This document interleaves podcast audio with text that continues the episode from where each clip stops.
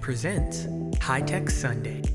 On today's episode of High Tech Sunday, our hosts, Dr. Mark Vaughn and Lango Deen, sit down with Program Engineering Manager for General Motors, Charles Muse, for a conversation on putting in the work. Up first is Corning Incorporated's Manager of Technical Talent Pipelining, Dr. Mark Vaughn. Next is Career Communication Group's Senior Technology Editor, Lango Deen. Finally, our esteemed guest, Charles Muse.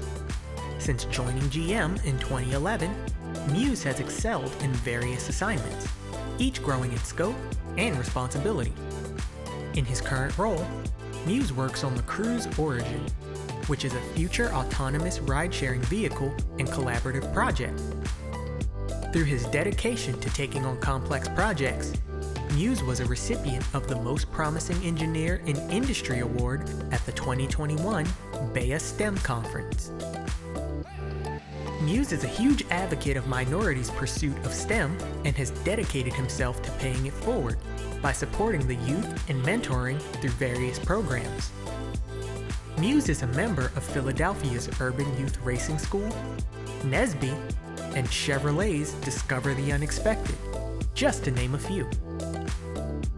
And, without further delay, High Tech Sunday, featuring Dr. Mark Vaughn and Lango Deen.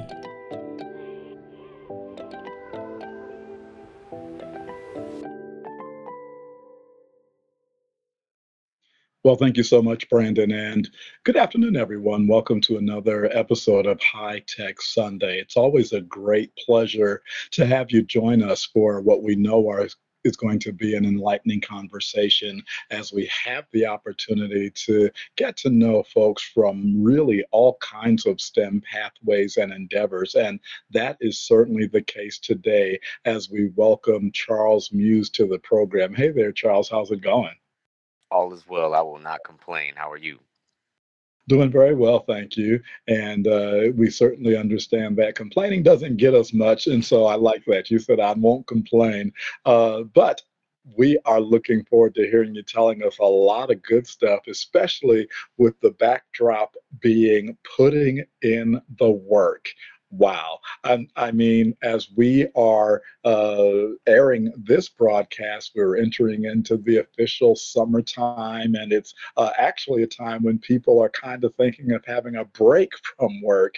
But I get that the uh, understanding around uh, putting in the work is something that you just can't get around. And so, really looking forward to learning more about that particular perspective in this conversation. But to get things going, we really do like to take some time to just find out what makes you tick. How is it that you came to this place and space, if you will, in your life. So, what is it that you attribute to your interest in STEM? How is it that you got started? Just tell us a little bit about where you come from and how you landed here.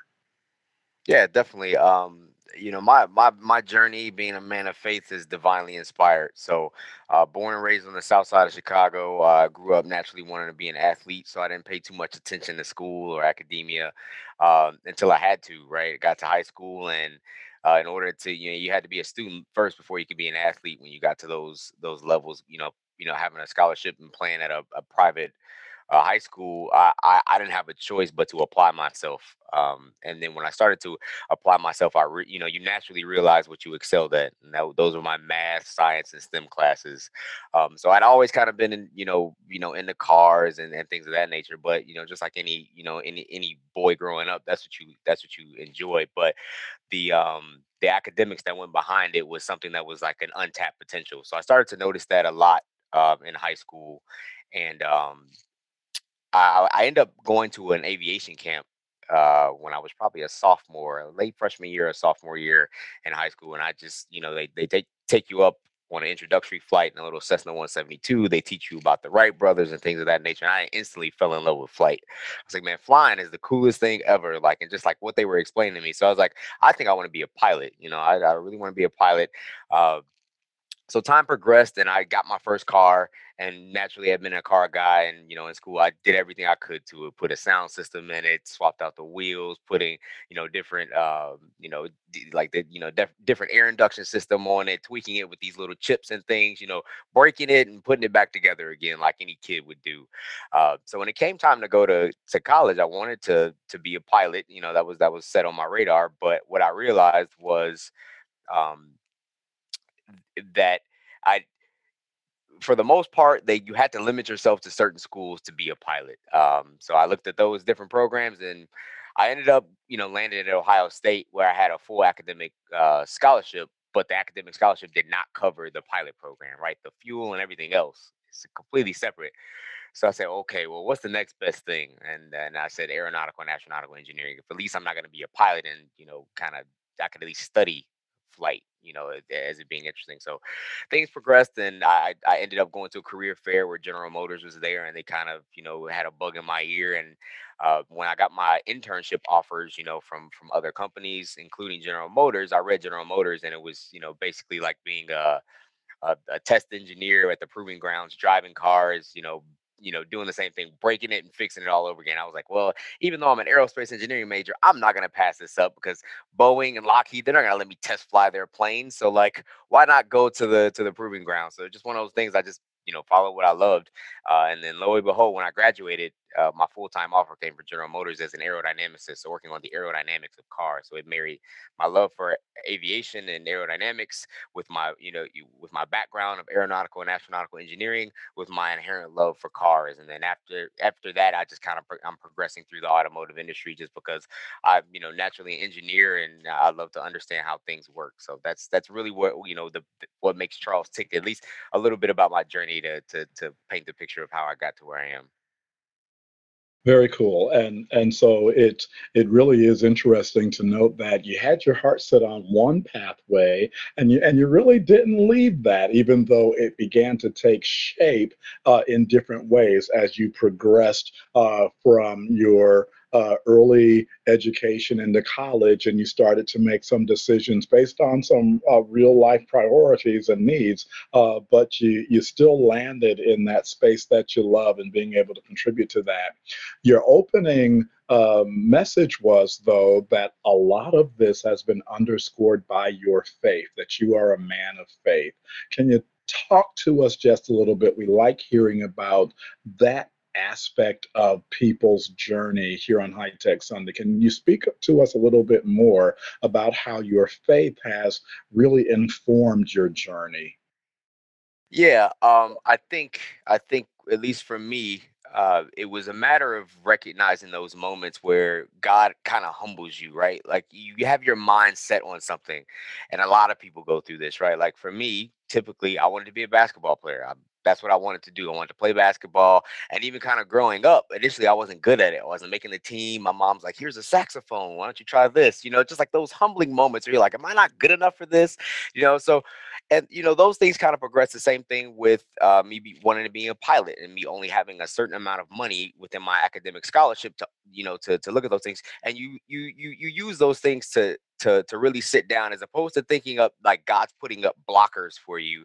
It's you it takes a level of maturity to realize he's not he's really he's really putting you on a path and you have to have the faith to understand well enjoy the process of what's happening right now because it's happening for a reason. Because no matter how hard I pa- you know pound my fist on the desk, whatever it is, you know, in certain cases that I wanted, I didn't get. And when I look, you know, hindsight's always 2020. And when I look back, I'm like, wow, I'm so glad I didn't get what I wanted at the time because it's led me to where I am now. So being a man of faith, just kind of trusting that God has a plan for my life. As long as I'm enjoying what I'm doing, always loved cars, always loved, you know, you know, aviation. I loved aeronautics. Uh, and nonetheless, it didn't even match up. I was an aero, aero aerospace engineering student interning for an automotive company doing Mm, non-aerospace work But lo and behold, my full time offer came as an aerodynamicist for ground, you know, for cars that I didn't even think existed. So God was telling me, like, just follow this path. I'm gonna put you somewhere you don't even think exists. So it was just those humbling moments along my journey where I realized, when, like, when I'm pounding my fist and I think I'm supposed to be getting one thing and things are being like things are becoming frustrating. I'm underneath the storm. I have to use those times to really take a step back and say, this is part of his plan. This is part of my plan. Figure out what it is I'm supposed to be doing, uh, because you're gonna look, you're gonna look up five, six years from now, and you're gonna thank yourself for being able to be for for being faithful and following the plan that was ahead of you. So it's not necessarily that oh opportunities were taken away from me. It's that you you slowly realize that God has a plan for you, and when you start to put in your own plans, he's he, he immediately puts a blocker and say that's not what you're supposed to be doing. But in the in and it sounds like you know magnificent now, but in the moment, it's so hard to see that, right? Exactly right. And and uh, again, we we often get uh, a real nice sermon on High Tech Sunday, and that was one. Uh, when you were speaking, you said something that only somebody who has lived through it can actually attest to. You said, "I'm so glad I didn't get what I thought I wanted at the time." That takes some living. Uh, and it also takes some reflection uh, to know that uh, because of the blockers that uh, uh, act were in place, uh, you wound up in a better place than you could have experienced otherwise. I was going to say, when you were sharing about how you fell in love with aviation, by the way, that if they had put me in one of those Cessnas, that would have killed it for me. If it's anything smaller than a 730 something, I'm, I'm probably not down with that. And so you must be somebody who is a risk taker uh, in life. But we'll talk about that in another segment. Before we talk about putting in the work, though, uh, can you speak to this? Uh, What is it that gets you out of bed in the morning? What is it that motivates Charles Muse today? What is your passion in life?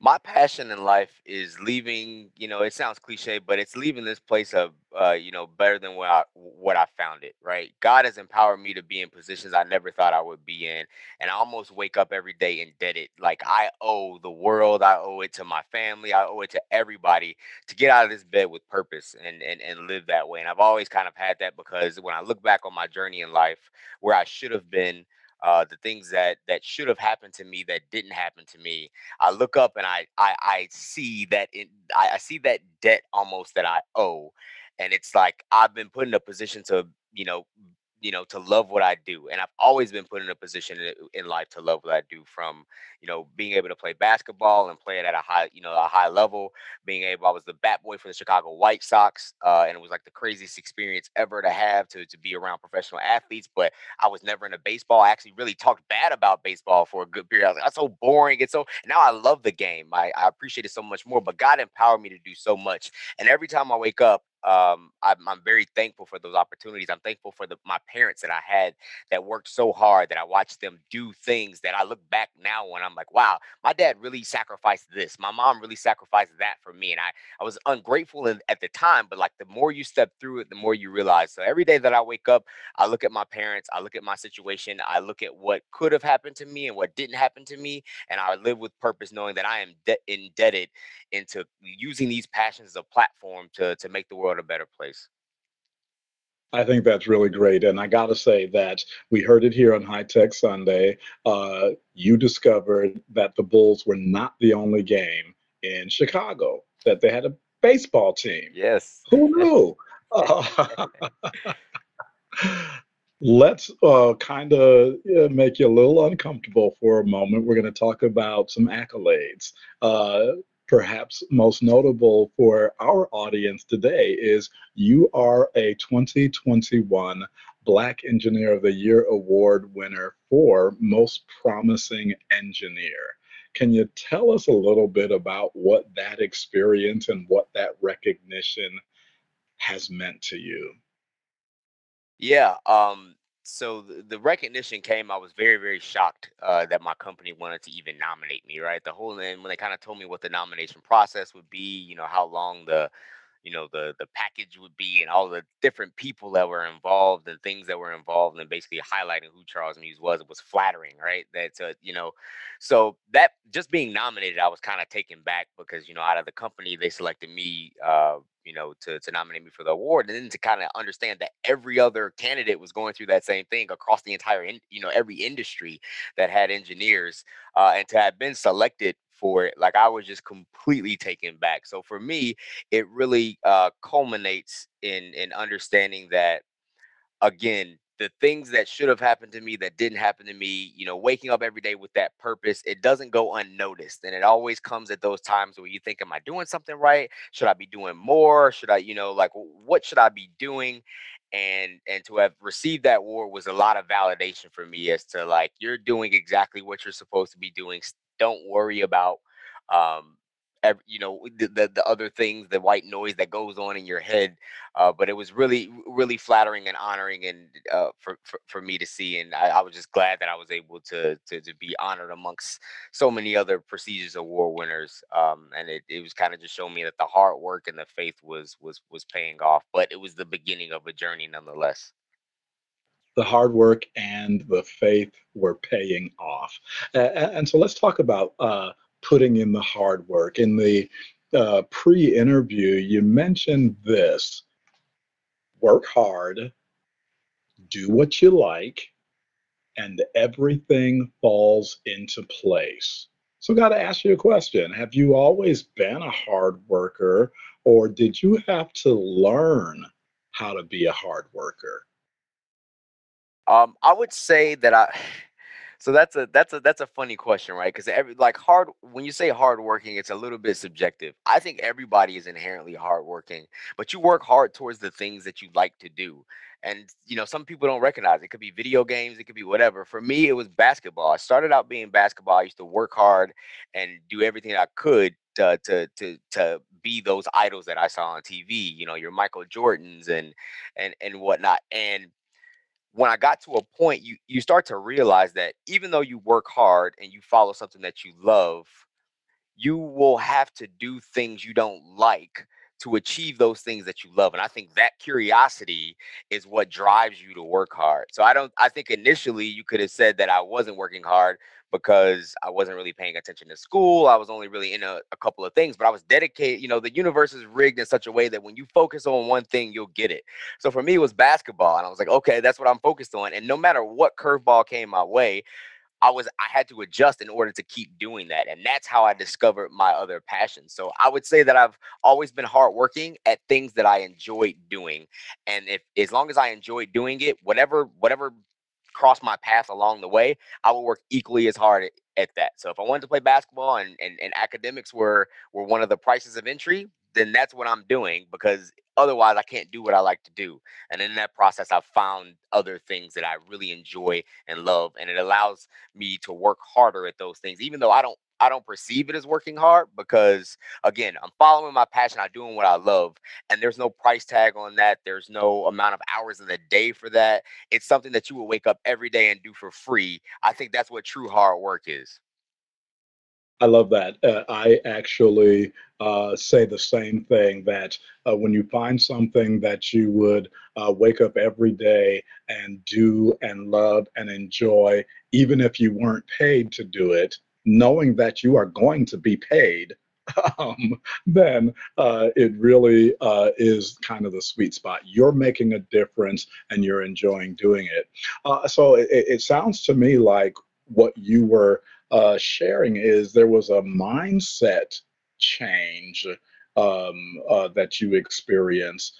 And as you were uh, also sharing, and, and just to reiterate, you, you didn't show up, let's say, on the radar in high school, for example, as like this straight A student, this collegiate bound, uh, but you wound up getting a full ride to the Ohio State.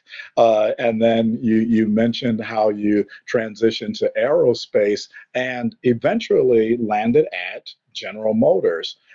What is it, do you think, that they saw in you that led them to extend that offer in the first place? Uh, I think they saw the passion that I had for for the industry and, and the passion that I had for what I was doing because I was I was by no means the smartest. I didn't have the highest GPA. Um, I didn't, you know, I wasn't some rock star kid that was on everybody's radar.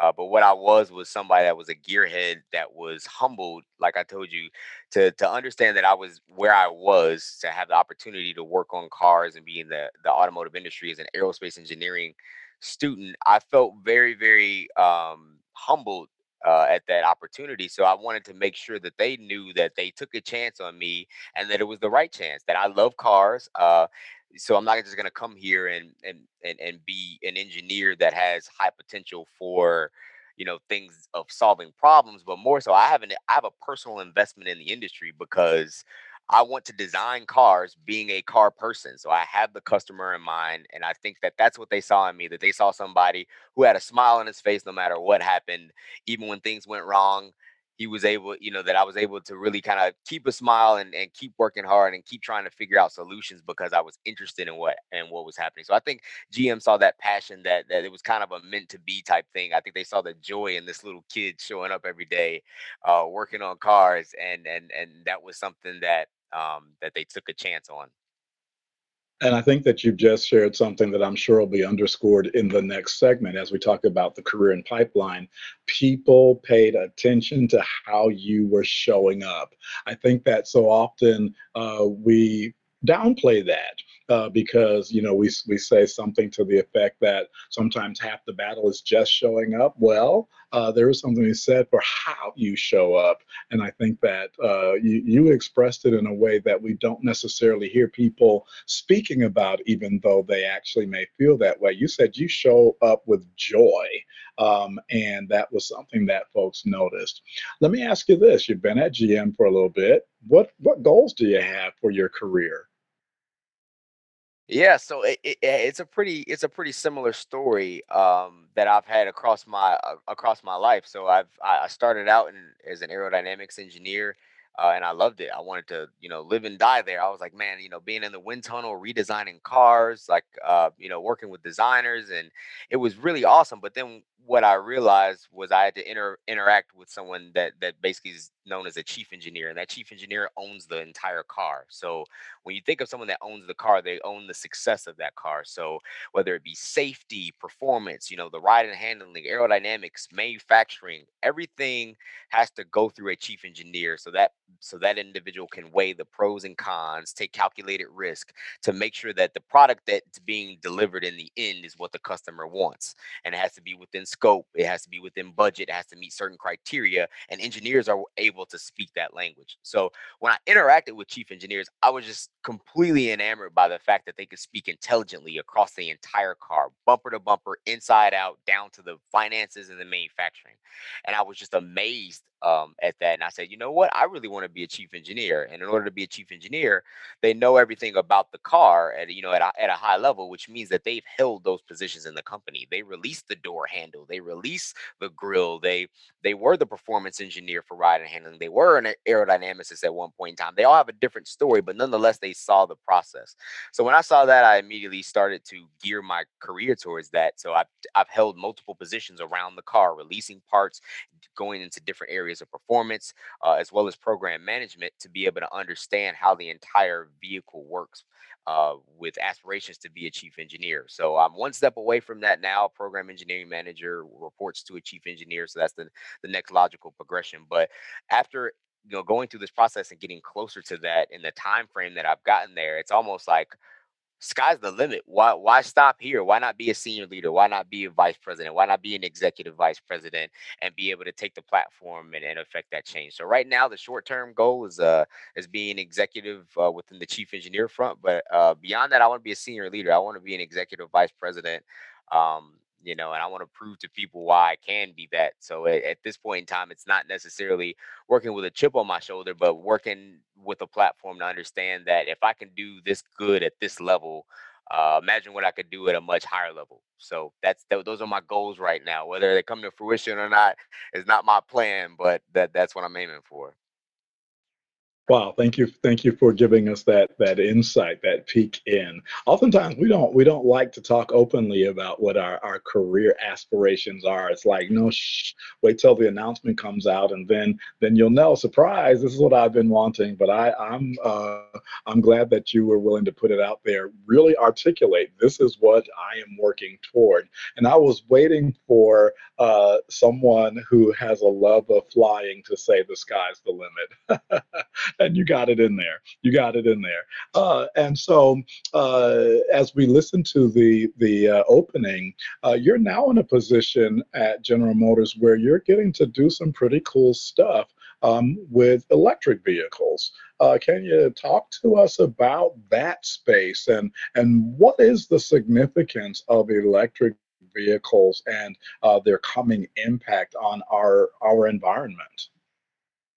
Yeah, um, so I've I've been fortunate enough. Again, kind of shows you if you, as long as you're doing what you love, you end up, you know, work working on some some pretty cool things. But I'm, uh, you know, I, I I just recently transitioned to a new position. Uh, but prior to my current position, I was in the autonomous uh, realm, working on our, you know, fully autonomous Cruise Origin, which is a ride-sharing vehicle, um, fully electric, fully autonomous, and it it, it was the epitome of of the vision of General Motors, which is zero crashes, zero emissions, and zero congestion, right? So, you know, zero crashes, an autonomous vehicle doesn't drive distracted. You know, it takes it, it knows exactly where it's at, exactly how to move. Zero congestion when when you when you when you have vehicles on the road that know where they need to go and they can do the speed limit and not have any you know crashes or anything like that. You get to where you need to go faster and a lot more efficiently. Uh, zero emissions. Working on an all electric platform, these vehicles do not uh, emit and have the carbon footprint like our typical internal combustion engines uh, do. So I was working as assistant program engineering manager on on on, on our autonomous vehicle.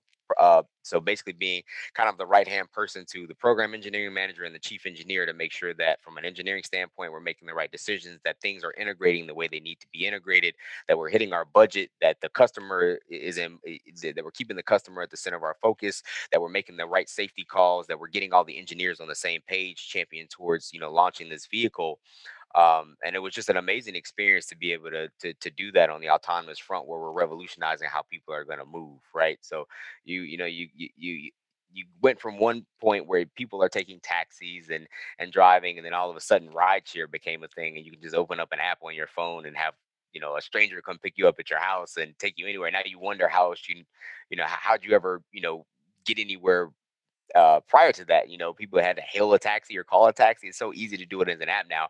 But then to take that even a step for, further and say now that app is going to come with a driverless car and it'll be available 24 seven, no matter, you know, no matter where you are and what, what you're doing. So that was just part of amazing project to be a part of. And now I've transitioned uh, to our electric truck space. Um, where I'm a program engineering manager working on uh, our, our our future fully electric trucks which you know if, if you live in the united states if you know anything about general motors our bread and butter butter are full size trucks and suvs so we can now marry that those visions of of zero zero zero with our you know our electric trucks. Um, you know, to be able to com- compete with a lot of uh, a lot of these other electric ve- vehicles and trucks that you see coming out now. So very very cool to be on that front. And just the technology that's that that's in- included in blows my mind. But um, the curiosity that I have to go every day because I'm not an electrical savant. I'm not a control savant. I have an aerospace background.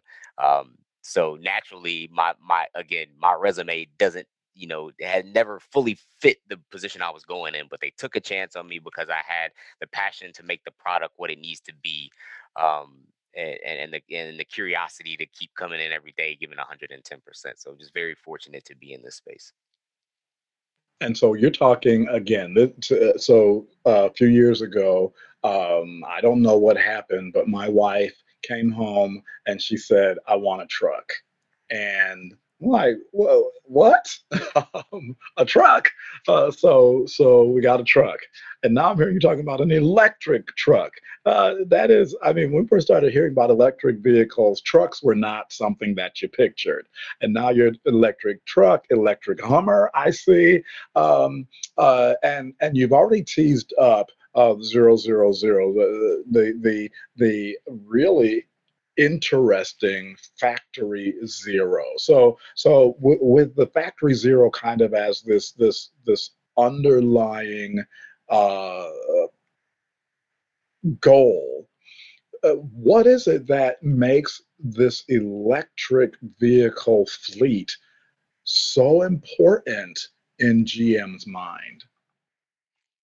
Um, it, I, I think it's important to us because if you look at the trend of history, um, with with the evolution of technology, uh, always comes a revolution of of the way we live. Right? When you think of things like the the introduction of our first cars, and then the introduction of uh, flight, aviation, commercial vehicles. So you know, at no point in time did people think that they would transition from the horse and buggy to just driving their own personal cars, but it happened. At no point did people think that they would be able to take flight, go in the air, and be somewhere in a couple hours. But it, sure enough, it, it's there. At no point did you think that you could store all of your information online and buy things online, but the internet happened, and there you go. And now you don't even have to leave your house for packages to come right on the, you know, down to your groceries to, to your front door. You've revolutionized those things. The only way that we got to those point were forward thinking people to say where we are right now is not enough. We, and there's there's going to be a horizon. There's going to be a revolution that's going to come. And if you're not at the forefront, you're always going to be playing catch up. And I think what General Motors sees is that you can't run on, you know, fossil fuels forever. You can't continue to pollute the earth. You know, climate change is real. Um, and what's the next what's the next revolution of how we transport people being a leader in the automotive industry and it's electrical vehicle uh, it's it's electric vehicles. So with the technology developing, um, we saw this as the opportunity to not to not only help revolutionize the way people move, but to be at the forefront of that uh, with the platform we have being General Motors, one of the largest automotive companies in the world, uh, to really set the precedent and say, you know what, we're going to dig our heels into the sand and we're going to we're going to completely take off and we're going to succeed where others have failed um, in, in making uh, an electric vehicle for everyone. Um, so that we can help protect our planet, we can help protect our people, uh, and that we could be on the forefront of, of that of revolutionizing technology and the way we move.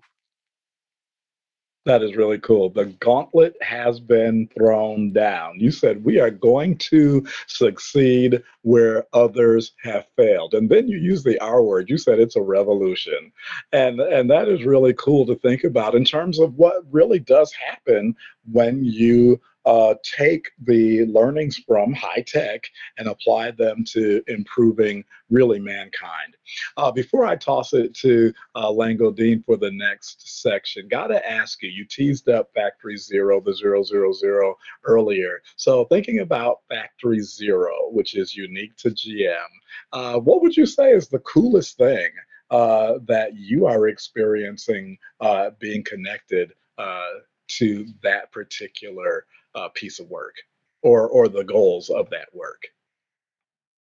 What is the coolest thing that i'm experiencing by being connected to this vision and and, and factory zero? Is that the question? Yeah.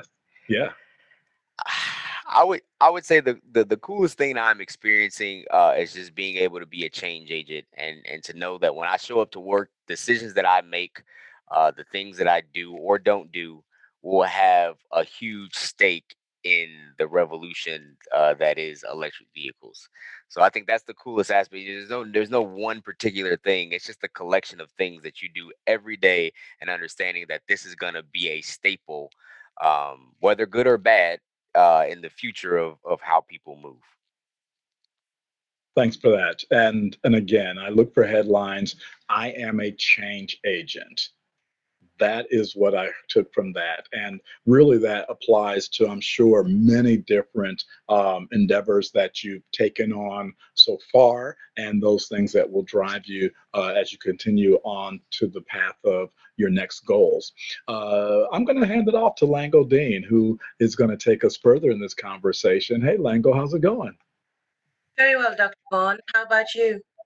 I'm doing great, thanks. And I'm looking forward to the conversation continuing.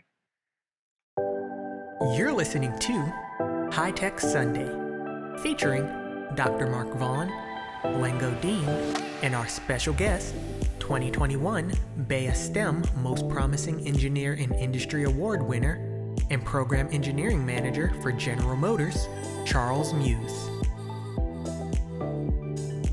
Registration for the 2021 Women of Color STEM Conference is now open. Stay tuned for a message from our sponsor.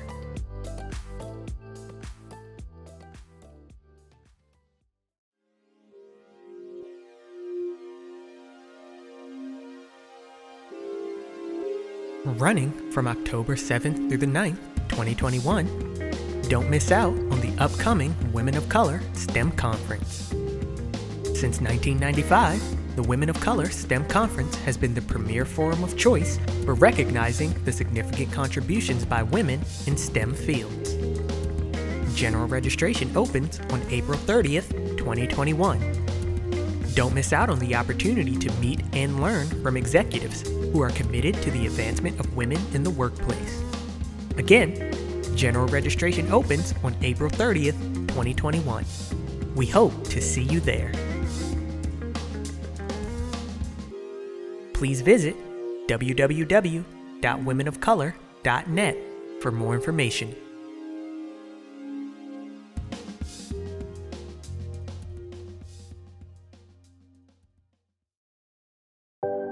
Again, registration for the 2021 Women of Color STEM Conference is now open. So visit www.womenofcolor.net for more information. Now, back to the show.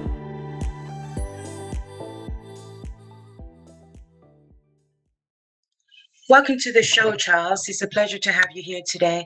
Um, right at the beginning, you talked about um, where you're from, the south side of Chicago, and it's a place that has become. Um, it's almost like a, it's got a life of its own in popular culture, just like Hollywood. Is it nine nine oh two one oh? So people tend to forget that people live everyday lives in places like the south side of Chicago or Hollywood 90210, um, that their, their aspirations and what they want for themselves are not very different. So, what advice would you give to young people starting off like you started off and who want to lead the kind of life that you're leading now and go down the paths that you have taken over several years? Yeah, um, growing up uh, on the south side of Chicago, uh, and and being able to kind of have a, a you know I, I would I wouldn't change anything about it right I wouldn't change anything about the way I grew up what I saw uh, I had a I had an amazing home, so it didn't matter what my environment was outside of the home. I had enough steadfast to be able to focus on what I needed to focus on. So my biggest advice to young folks, especially no matter where you're growing up, Southside Chicago, you know, DC, you know, United Kingdom, wherever wherever you are, it's just a matter of find. You know, when you find something that you love to do, there's nothing, there's no circumstance that's going to stop you from from getting to that point. No matter where you think you are, you could be in the smallest town. There's five people in your town, ten people in your town you know millions of people in your city um, don't ever feel discouraged uh, about where you're coming from and think that you have a disadvantage because in the end a lot of those things that you thought were disadvantages really gave you advantages. You know the things that i saw the things that i had to go through uh, you think that they're difficult while you're going through it but what you realize is that you're being prepared and groomed and molded in such a way that somebody else somewhere else is not so understand that it may be hard to think that way now because you're like, why am I going through this? Why do I have to take all these buses and a train to get to school? And why do I have to, you know, like, you know, why are these kids picking on me and trying to beat me up at the train station because I'm wearing this stupid tie? Like things that I thought about going there, you realize that it sharpened you in such a way. So my biggest advice is to take those things that you think are adversities, that you think are challenges, and understand that those are tools being put in your toolbox that you will use further down the road. That's wonderful. So take those things that you think are adversity, take those things that are challenges, and use them as tools. Put them in your toolbox because you're definitely going to use them in the future. Uh, one great advice. Um, you were you you talked about uh, you you focus on basketball and the fact that you were an aspiring. You focus more on athletics than academics, I think, at the beginning. So right now, there are many young people who have similar dreams of becoming a superstar athlete. But statistically speaking, not many of them will ever go pro. So how can young athletes convert that their competitive nature and apply to STEM or other academic goals to find success? Yeah, and the big thing about that is is as I mentioned before, like things are rigged in such a way that when you focus on one thing, you'll get it. Now that's not to say I, I definitely understand statistics and know that I'm not saying that anybody that focuses on wanting to be a professional athlete is going to attain that. We just know it's physically impossible. But I think along that journey, you unlock so many other elements about yourself when you're dedicated to that craft uh, that you realize other things that you could be a part of you know whether that be being a coach of that sport whether it mean you're designing the new equipment for that sport you're going to have some type of personal investment or something that you pick up along the way that you it'll make sense as to why you're doing that. So i would never discourage anyone that wants to be a professional athlete or tell them oh no think about something different because i had those same things told you know told to me and not even just about being a professional athlete i had you know, you know, down to family members when I was stressing out in college to say, switch to finance, do something different. Like, why are you putting yourself through this? Like, you have to be able to realize that when you set your mind on something, there's going to be things that try to deter you, uh, and you may not get exactly what you think that you want at the time. Could be professional athlete, could be whatever but you'll realize that you'll land where you're supposed to land. So my biggest advice in that area is you want to be a professional athlete, that's awesome, but there is a there's a price to pay. Uh, and it starts with academics, especially when you think about these these colleges that have these super high test standards uh, and rigorous programs just to be able to stay on the team. And you'll unlock a different part of yourself that will prepare you for that, right? It will prepare you for that element of life um, as you go through the different failures. Because life, you know, life and success is just you standing on a mountain of failure, right? A mountain of things that never worked, a mountain of things that went wrong.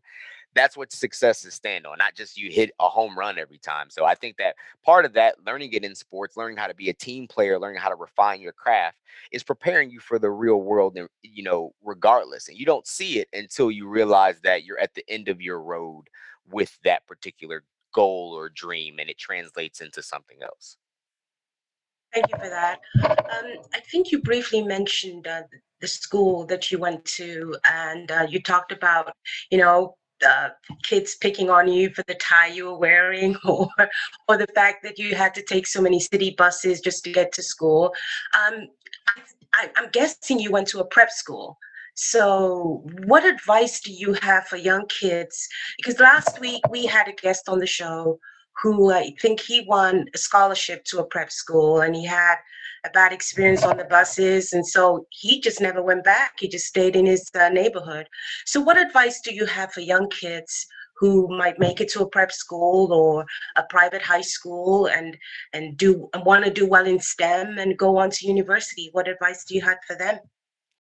It, it kind of ties back into uh, my comment to say that you need to really take those adversities and, and and and recognize them as opportunities for growth and opportunities to sharpen yourself. So if you're taking two buses and a train like I did to have to get to school, and you're going through certain neighborhoods of public schools, and folks are picking on you because they know what school you go to, they see the khakis, they see your tie, they see all these things that they don't have to wear.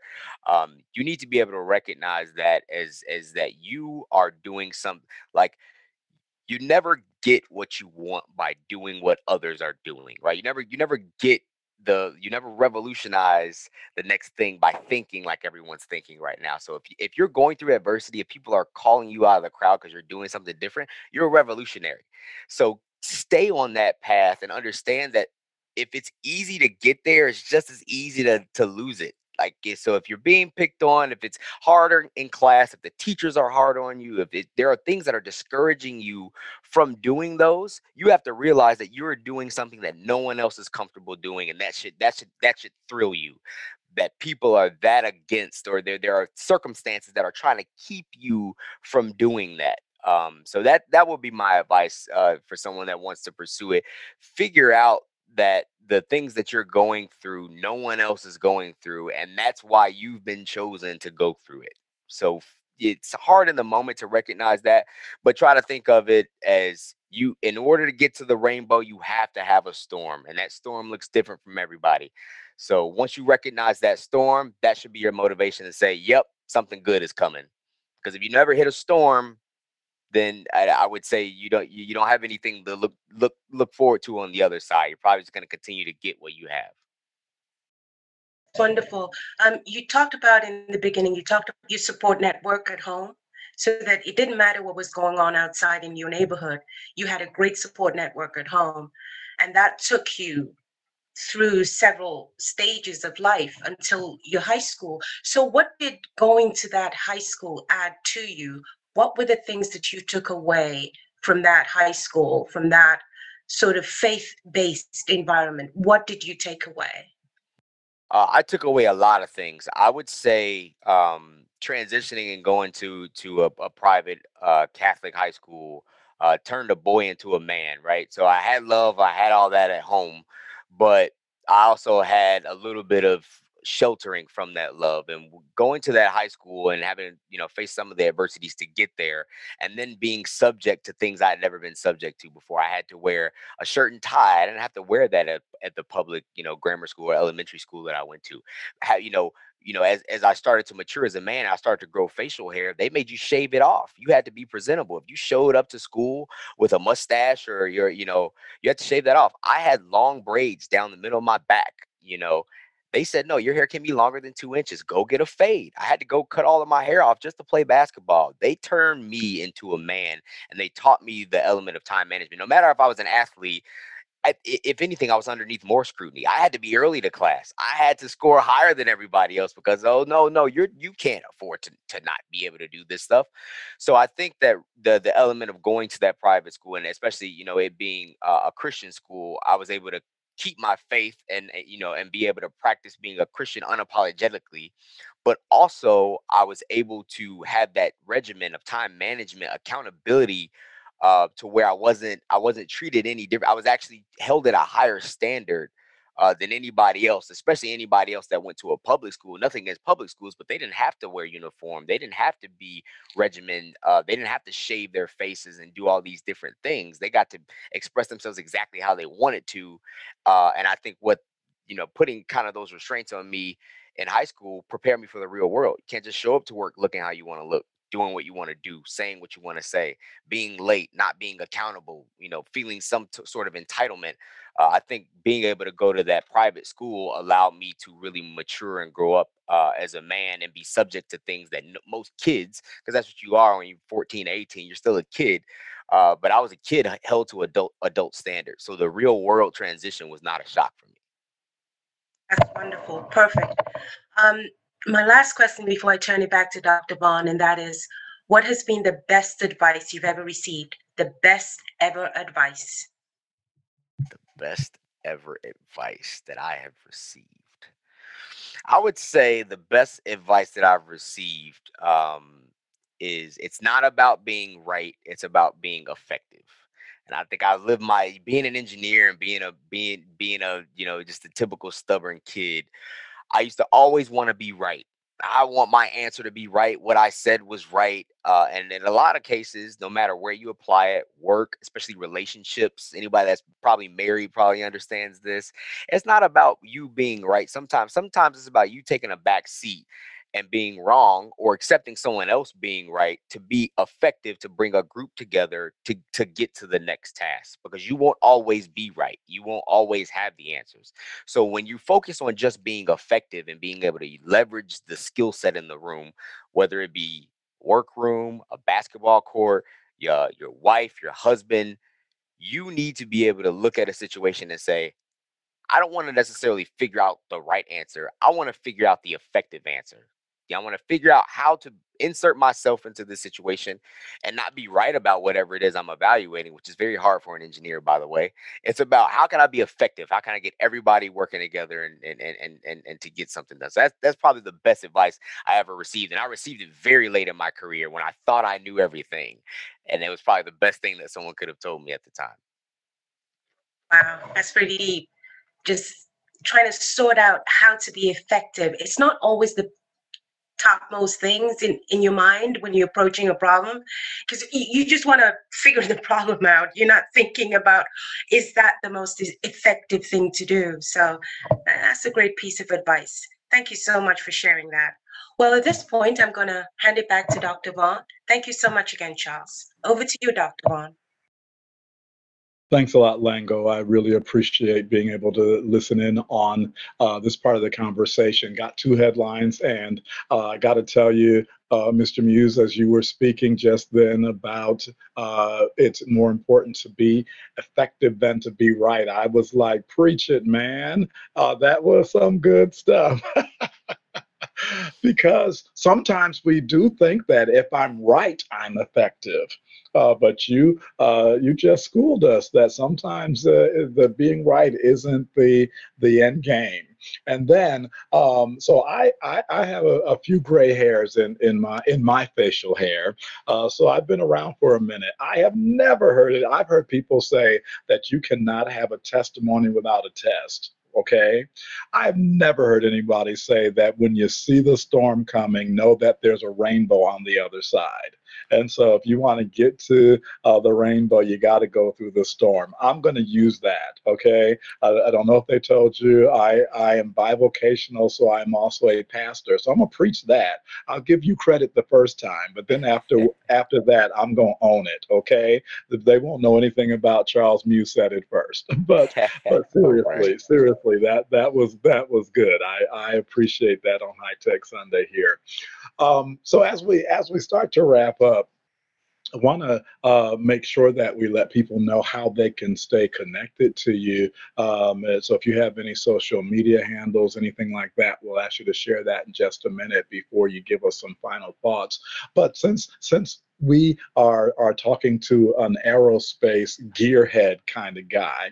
Uh, we were reflecting, uh, Lango and Brandon, Ray, and I uh, recently on uh, our, our, startup of of these episodes and how uh, there was at the backdrop uh, a launch of the SpaceX Dragon. You'll remember that maybe late last spring, and since then there have been others. Uh, so I'm going to ask you, uh, kind of, uh, I guess, a fun question. Uh, a lot of us are kind of geeked about space exploration and spaceships and that kind of thing. So. Uh, uh, do you have a favorite kind of sci-fi space uh, TV show or movie uh, that that you really just I mean could watch it at the drop of a hat. And and uh, kind of companion to that which of those characters uh, would you uh, most like to be? So it's, it's it's funny that you say that because uh, as an aerospace engineering major, everybody was into Star Wars, right? Star Wars, Star Trek, you got the whole gamut of that. But I never really got into it, right? I never really got into it. Um, so I don't really have a sci-fi uh, show or or movie that I watch. But slightly short of that, my favorite movie of all time is Top Gun. Uh, I am a pilot uh, right now, and I'm I'm training to be a flight instructor as well. So I fly anytime that I can get. You know, I fly very, very frequently. Um, so Top Gun was one of my favorite movies, and I can definitely uh, identify myself within Top Gun as Maverick. Maverick was kind of the rebel, flew a different way. Everybody, everyone got mad at the way he flew, but what he did, it got stuff done at a different level. And I think that throughout my life, no matter what I've been doing, I've always gotten somebody, including family members, to say, Why are you doing that? Why would you put yourself through that? Why are you going about it this way? Uh, but nonetheless, I've gotten to where I've gotten and I've been able to do some pretty cool things. So I think Maverick in the movie Top Gun does the same thing. Uh, being a pilot and an engineer and working in the automotive industry on autonomous cars and electric cars, none of it adds up. None of it makes sense. Everyone kind of question it, but I think I'm kind of like the Maverick in that in that in that sense of of being able to be a renaissance man and do things that I love, no matter if it makes sense to someone else or not. I know that it's gonna be something that someone else isn't doing. So that's that's my tidbit on that. I love that. Very cool. So uh, I know that you know November 19th. Uh, that's the release date. So we'll probably be finding you in a theater somewhere when Maverick comes out. so um, tell us, uh, is is there uh, a way that people can stay connected to you, or do you have a social media presence uh, that you could share with us uh, uh, if folks are wanting to stay in touch or follow you? Yeah, yeah, absolutely. Um, I have LinkedIn. That's at Charles Muse. Um, you can find me on LinkedIn uh, as well as Facebook. So same thing there, Charles Muse. It should pop up Metro Detroit area. Awesome. Thanks yep. for sharing that. And and we do like to hear some parting words of wisdom or inspiration or encouragement uh, before we uh, let the audience off uh, to reflect upon the conversation. So, what would you say in parting to encourage those who are listening today? Uh, my my encouragement would be follow follow things that you love. Follow your passions. You can never go wrong with doing something that you love. If you wake up and and you love what you're doing, you wake up with a sense of purpose. Uh, and, and and along that journey is going to be a lot of different challenges and adversities, but you have to be able to recognize that discomfort uh, something that's building you uh, and growing. And I think there's a I can't remember who where the saying comes from, but it's I mean it's it's very deep. Uh, the the saying is everybody wants to go to heaven, but no one's willing to die. So you have to be able to recognize the fact that to get to where you want to go, no matter how euphoric it is, there's a passageway you have to go through, and it's not something that's going to be appetizing. So um, there's going to be challenges there's going to be struggle along the way but if you love what you're doing if your goal is to to reach that that equivalent heaven understand that you're going to die to certain portions of yourself and you're going to be reborn uh, a different person uh, that has a lot of purpose so along that journey as you're as you're moving and following your passions accept those adversities um, and and understand it's it's molding you to get to where you uh, where you want to be. And there's the drop the mic once again. Uh, really, really appreciate you sharing uh, just a bit of your journey with us, Charles Muse, and and uh, some really thought-provoking words of wisdom along the way. We are certainly grateful that we had the opportunity to spend this time, uh, and we thank you uh, for sharing it with us thank you. It was a pleasure uh, being a part of the show, part of the podcast. Um, I'm very, very fortunate to have met everyone here and been able to tell my story. So very blessed and appreciative for that. Absolutely. Uh, so I'm going to hand it back over to Brandon Newby, who will see us out. Thanks again. Thank you for tuning in to this week's episode of High Tech Sunday. Career Communication Group's High Tech Sunday looks at professional development and technology through the lens of spiritual philosophies. In a time when digital information is more critical than ever, this weekly program is produced by and for CCG's community of alumni and professionals in science, technology, engineering, and math fields. The community runs from national thought leaders to aspiring students and this weekly series aims to bring a concentrated discussion around technological advancements and achievements based on universal moral principles. The one hour podcast will be streamed every Sunday. The podcast can be accessed through the BEYA Facebook page, Women of Color Facebook page, and CCG YouTube page, in addition to Apple Podcasts, Google Podcasts, Podbean, and Spotify. Please join us next time.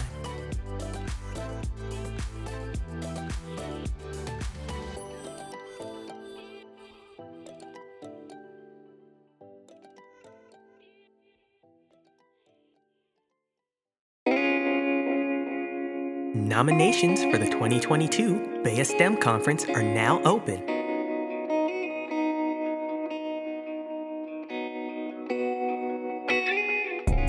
You have someone in your organization who goes above and beyond? Nominate them for a 2022 BEYA STEM Conference Award. Please visit www.ccgheroes.com for more details on our nomination process. All peer reviewed nominations are due on August 31st, 2021. All Outstanding Achievement Award nominations are due on October 1st, 2021. Again, please visit www.ccgheroes.com for more details on our nomination process.